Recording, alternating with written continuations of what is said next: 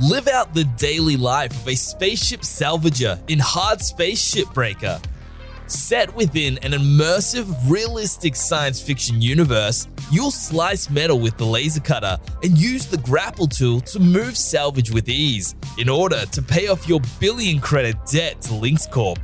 Hard Space Shipbreaker is out today on PS5 and Xbox Series X.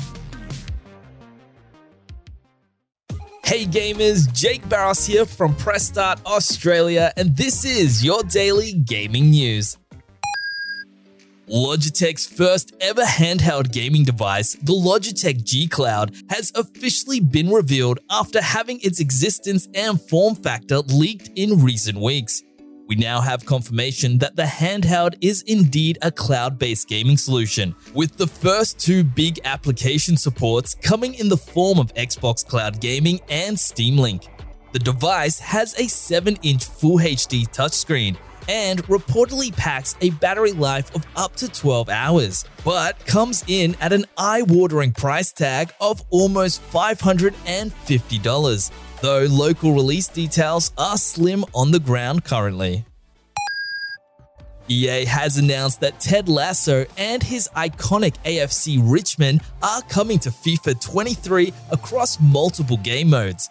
You'll be able to take control of AFC Richmond in a number of modes, and AFC Richmond items, including kits, manager items, as well as other content also being available to unlock across FIFA Ultimate Team and Pro Clubs. The iconic Ted Lasso will also be selectable as a manager in career mode, with the beloved character being able to manage any team in the game. Lastly, AFC Richmond's iconic home stadium, Nelson Road, will also feature in FIFA 23. Speaking of EA, they've also announced that starting October 19th, The Sims 4 base game will be totally free to download and play on all current platforms. The change will coincide with the Behind the Sims Summit, which will air at 4am Australian Eastern Standard Time on Wednesday, October 19th, and shed some light on what's currently in the works for The Sims. Existing owners of the game will be compensated with a bonus Desert Luxe kit, and EA Play subscribers will now have access to a number of expansions as part of the service.